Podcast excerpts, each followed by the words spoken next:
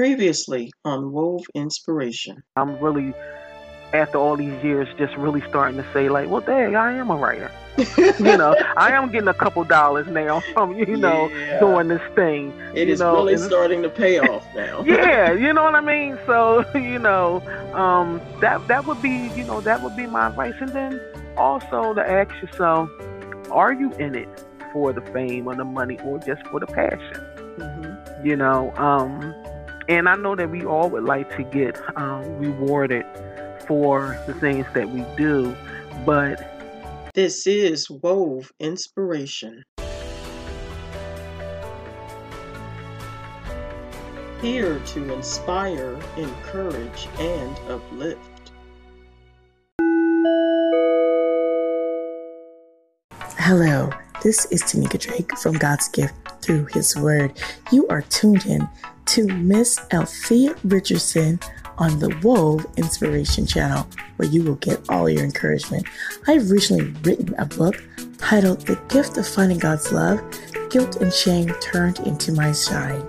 That is all about domestic violence and also God's love.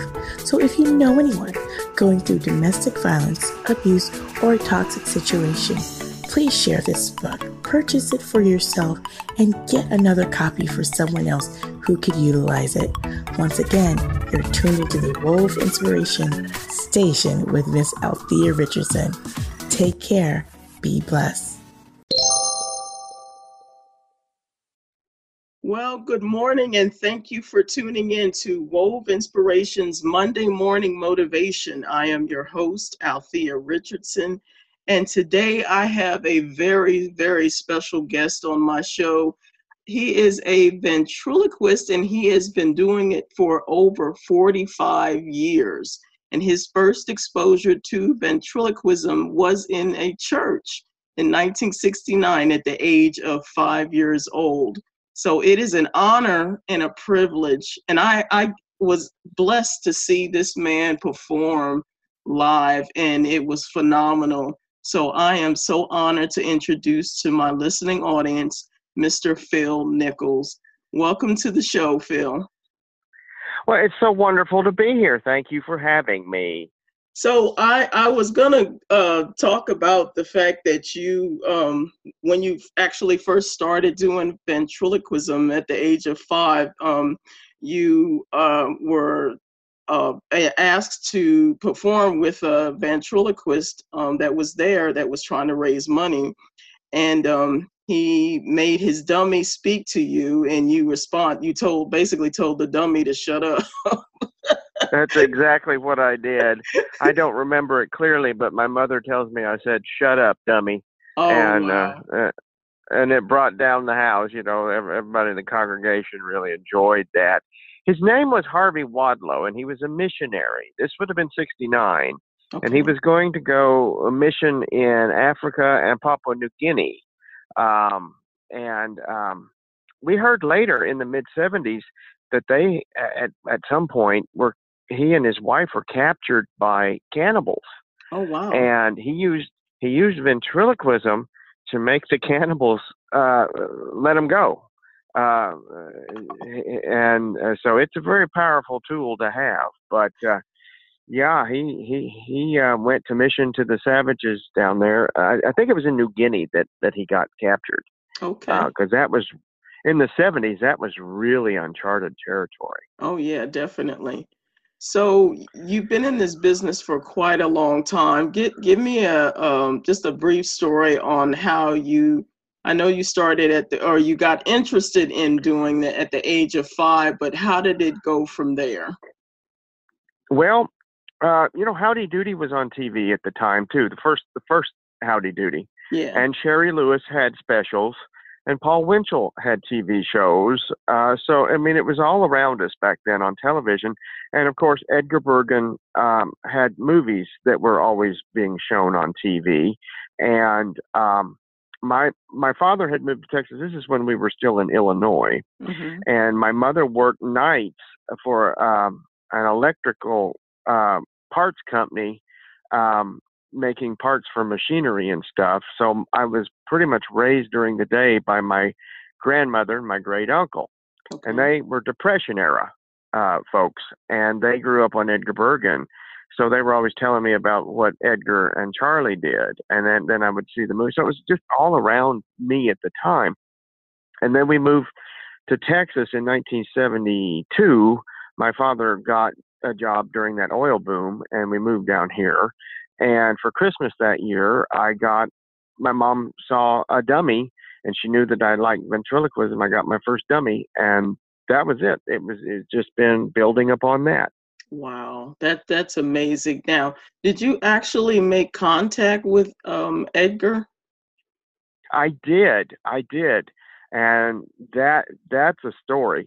Um, I was visiting my grandmother. We would always go back to Illinois for the summers because there were cooler summers up there, Mhm. and there was the county fair. Uh, and uh, we'd gone to the county fair, and they had a ventriloquist performing there named Bob Trent, and his characters was uh, a talking crow named Roscoe and a talking hen named uh, Lucy Leghorn. And we'd seen him, and, and he, uh, I took my dummy with me, as a child will do, and he put me in his show, and and that just stuck with me. And then when we came home from the fair, NBC was showing "You Can't Cheat an Honest Man," which is an Edgar Bergen and W.C. Fields movie, Wow. and I decided I was going to write Edgar Bergen a fan letter.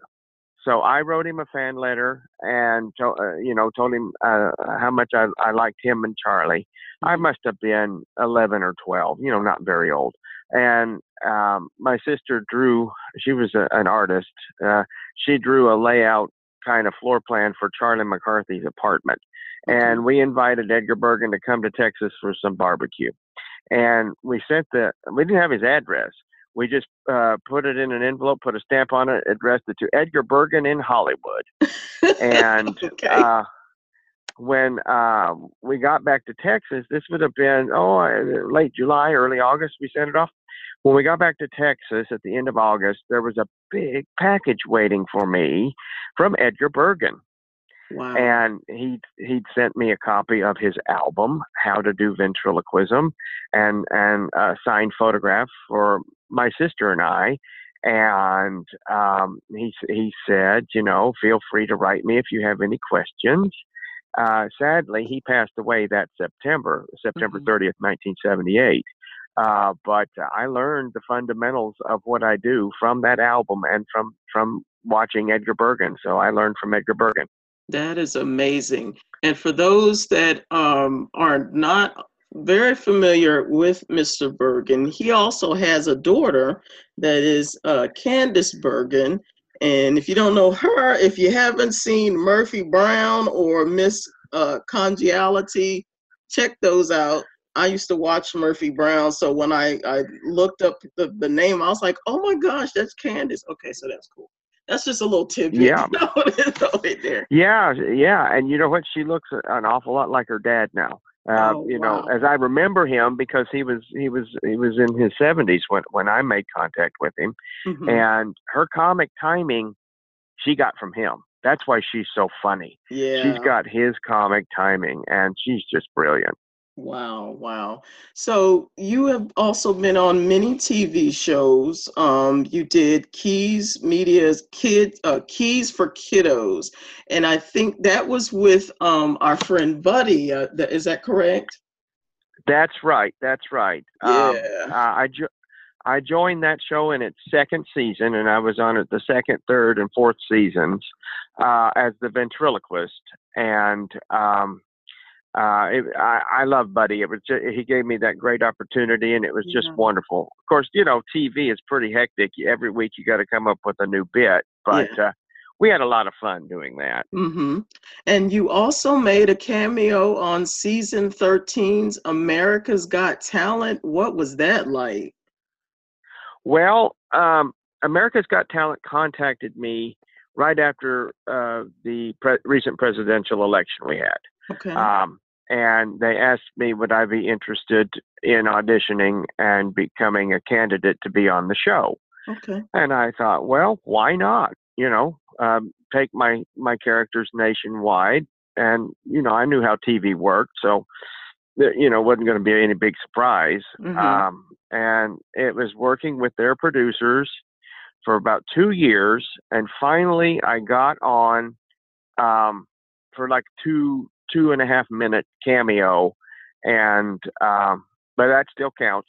oh yeah, and, absolutely. Um, um, yeah, it, it wasn't just part of a montage. Um, I'm actually doing ventriloquism on it. So, um, so that that that's as far as I've gotten so far. But they're still talking with me about uh, upcoming seasons, uh, possibly getting in the competition as well. Awesome. Okay. Now, was season 13, was that the one with Darci Farmer? Is that? No. No, that season 13 is the one that just aired. Oh, okay. Okay. Okay. So that was, let me see, Darci. Darci was, was season 12. Season 12. Okay.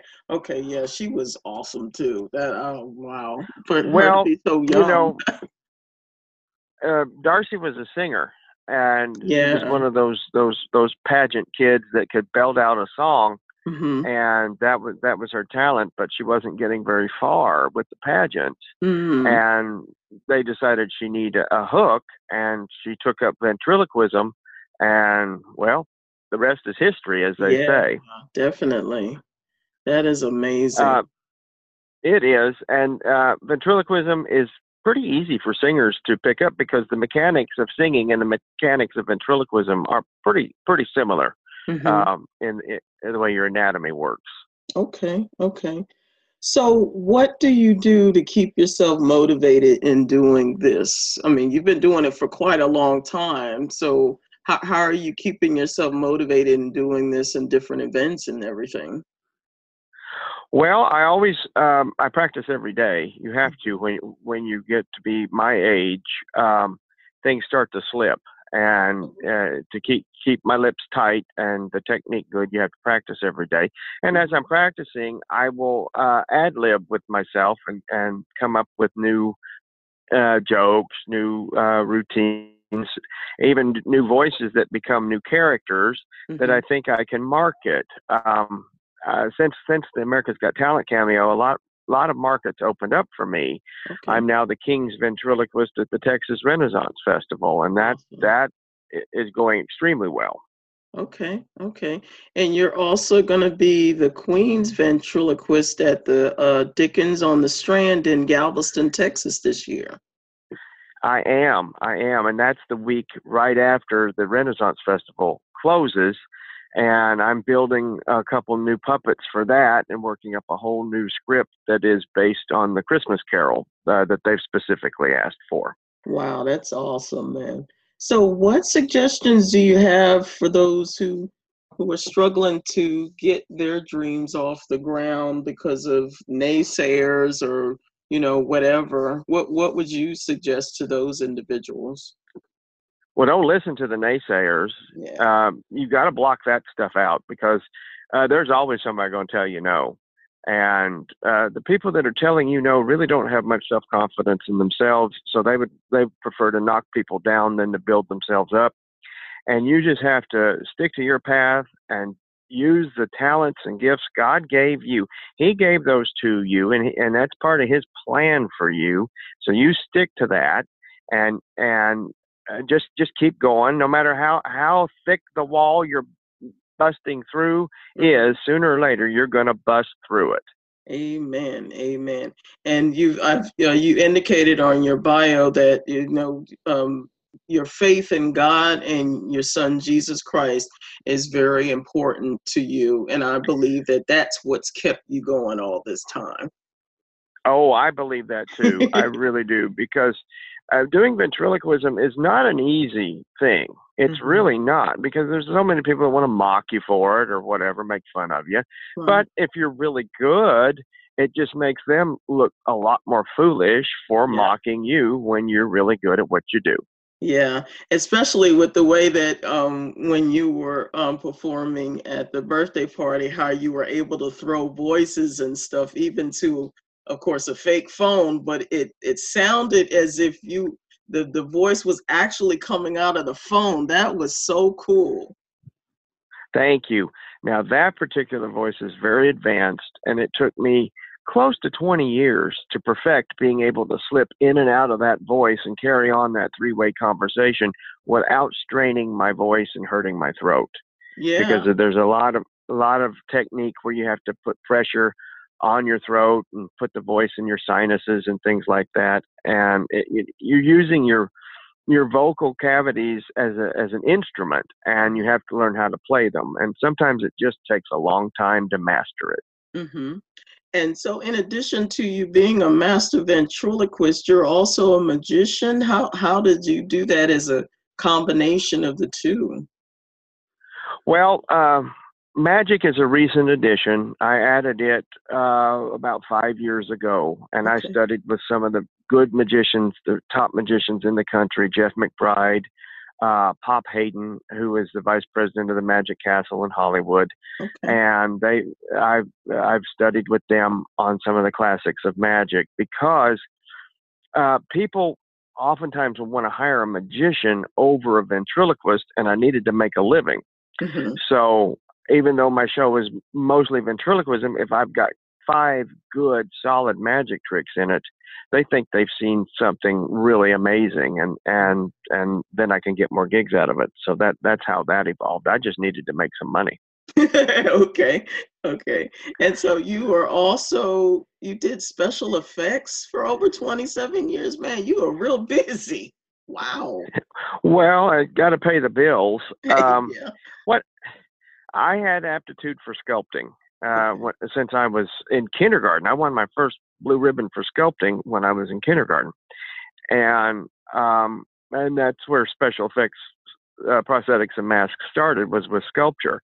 And in 1990, my father died after a long battle with lung cancer, and I had to take care of my mom and sister and drop out of college. And the only thing I could do uh, really was sculpt. So I got jobs sculpting and that led to work on movies and plays and TV shows, and that's what I did, and um, did a really good living at it. Even designed uh, my own line of Halloween makeup kits and stuff. But uh, in about 2015, I got um, a lot of uh, allergies and toxic shock stuff from the years of exposure in the workshops and stuff, and I had to retire from that. Luckily, ventriloquism was waiting for me. So Absolutely. Yeah, so I'm back doing it, and I use those uh, those special effects techniques uh, in building my puppets because I build all my own puppets. So okay. I, I'm still in it, uh, but it's um, a more ancient form of special effects than than what's done now. Okay. Oh yeah, and they use a lot of digital stuff too. So right. And there's no digital animation in ventriloquism. It's all you, live and in person. Yes, sir. And what what some of the movies and um, TV shows did you do the special effects for? I see. I, I worked on um, a film that was shot here in 1992 about the founding of Rice University called The Trust, about the okay. murder of William Marsh Rice. Uh, then after that, in '94, a film that was shot here in Houston was Jason's Lyric. I did the, oh. the prosthetics for that if you've seen it, the scene where Forest Whitaker's playing the amputee, that yeah. was my work. I built I built the leg stump and the the fake prosthetic leg, and also the scarring on him, and then all the the blood and gore from the gang violence and things right. like that. Uh, so I handled all of that. Um, worked on the second Ace Ventura film. Uh, there was a movie that was shot here called Arlington Road with Jeff Bridges about domestic terrorism, and I did all the carnage for that. Okay. Um, and then just a lot of little local things. Um, did did a um, uh, something on Deep Space Nine when I went out to visit friends. Just you know, not enough to even take credit for anything, but I visited mm-hmm. the set and uh, had my hand in the mix and things like that. Um, and I had studied that particular art with Dick Smith, who was the Oscar-winning makeup artist who uh, did the Exorcist, the original Exorcist, and the Godfather films, and the age makeup in Amadeus and Little Big Man. So he was wow. he was my mentor with all of that. Okay, that's cool. Well, I, I, figure if you're going to learn, you need to learn from the best, and absolutely. then it's all up to you. that is pretty cool. So where where do you see yourself let's say five years from now with uh, ventriloquism, you want to continue doing it or? Uh, oh, absolutely, absolutely. Yeah. I I'm having great success at the Renaissance Festival, and there are Renaissance fairs all over the world. So yes. I I my my goal is to be able to just travel from city to city, country to country in the season doing shows um, as off, as much as I want to, because um, mm-hmm. it's it's a pretty decent living, and then in between that, maybe get a TV gig or a movie. Uh, I had written a play okay. called Murder for Dummies. Uh, we did it as a fundraiser for a theater that's no longer with us, but it's it's a 1930s comedy thriller thing about uh, you know the uh, the garden party and a storm hits and somebody gets murdered and the ventriloquist is invited to entertain but instead of being the killer as is the normal case mm-hmm. he winds up solving the crime oh, um, oh, wow uh, so so and it, it was well received it's been published and everything and i'd like to mount a production of that and maybe uh, make a movie of it or something like that okay. um, but yeah uh, ventriloquism is actually coming back uh, into the mainstream of America. You see, you see it more and more. In fact, I was watching a television show last night called "The Kids Are All Right," and it's set in the 1970s. And the little boy is a ventriloquist. So I was wow. like, "Hey, that's cool." So yeah. you know, it's coming coming back into the into the uh, psyche of uh, of the American populace again, which is wonderful. Absolutely. So um, I, I had already mentioned the um, the fact that you're going to be in uh, Galveston this season at the Dickinson's on the Strand in Galveston, Texas. Um, are there any other projects or events that you're going to be attending? Uh, nothing concrete. Okay. Uh, there's a, there's a, there's things I'm talking with people about doing. Unfortunately, a lot of them want to book me on the same day, and I'm already booked. Oh um, wow! So you know uh, that that that's that's always the the hard thing for me is having to turn somebody down yeah. because I'm already booked. Yeah. Um, oh, and the other thing I found out, I'm nominated for uh, Regional Ventriloquist of the Year oh, from the International. Ventriloquist Society. Awesome! So, uh, awesome. Uh, that's pretty darn good. oh yeah, that's that's big time for real. that is awesome. That's pretty good. You got my vote for real. That I I was well, like, thank yes, you. vote. Yes. Absolutely. Yeah, it is open to the public. So, uh, you know, if, if if everybody would vote for me, that would be nice. Yeah. Uh, the Southwest region, uh, they've lumped Texas in with New Mexico and Arizona and stuff, and I don't know why they did that. We should have our own region because we're big enough. oh yeah, absolutely. And so what but, my plan um, is, I'm gonna um I'm gonna share that link and also um a lot of the videos that you have on YouTube. But definitely, I've tried to find the video that I did that day, and I for whatever reason I can't find it now. But uh-huh. um, there are plenty of videos on YouTube and and everything, and I will also be sharing um your link um your main link that has all of the information about you and um, the shows that you've done and the, the different characters. It has information on the characters and everything. So you guys really need to check this guy out. It, I'm telling you. Well, thank you. I, I saw him with my own eyes and I was just blown away. I'm telling you. there's uh, whether it's me or somebody else, there's just something really neato cool about watching a ventriloquist perform live. Yeah, because you you for, you forget that it's that one guy. It, it becomes two whatever uh, uh, uh, people, persons, whatever, uh, talking. Uh, and that that's the magic of it. That that uh, magicians they fool you, but but ventriloquists fool you by doing an illusion of life. Yeah, and um, and I, and I really enjoy that. Definitely. And so if you guys want to check out his website, he is at www.texasvents.com. And like I said, you That's will right. be able to see everything that he has done. You'll be able to get all the, the his uh, characters and and everyone that he uses in his show and my favorite was the bunny. His name was Molasses. Yes, I remember. Oh, Molasses. He's my little slow friend. Yes, he he is a lot of fun. Um, and uh, the kids don't really they enjoy him, but they don't get the humor. It's the adults that get the humor with yeah. with him because because we've all we all have a relative like that. So oh, that's yeah. just that's what I try and do with my characters, make them all archetypes that everybody can relate to in some way. Mm-hmm. Like Aunt Banny, we all have a, have somebody in our family like that. You know, oh, just yeah. there's nothing nothing going to please them. They're always looking for a fight, mm-hmm. and uh, you know, every family's got one. Sometimes more than one, and you know, oh, yeah. but but it's all it's all in good fun, and um, and that's that's where the best comedy comes from is is real life. Yeah, definitely. So, do you have any last words for our listening audience? Well, first, thank you for having me on. Absolutely. And I just, uh, uh, if you have a dream, pursue it.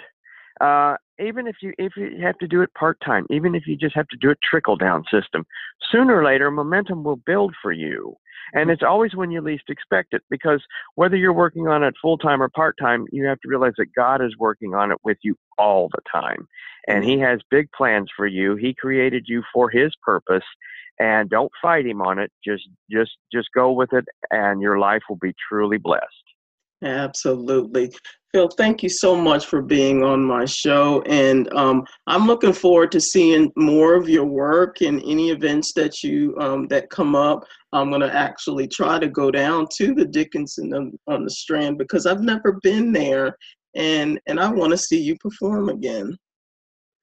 I'm supposed to do six shows a day. I okay. don't know. I don't have the schedule just yet, but I will be doing six shows a day. And once I know uh, the stage I'll be on and my times, I will definitely get those to you. All right, I really appreciate that. This is Althea with Wove Inspirations. You guys have an awesome day, awesome night. God bless.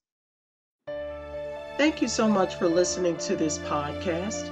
If you'd like to follow us, we are on Facebook at WOVE Inspiration, as well as Instagram WOVE 2005. You can also leave us a comment, question, or if you would like to be a guest on this show, you can contact me at WOVE2005 at yahoo.com. This is Althea Richardson. I hope you guys have an awesome day and keep moving forward.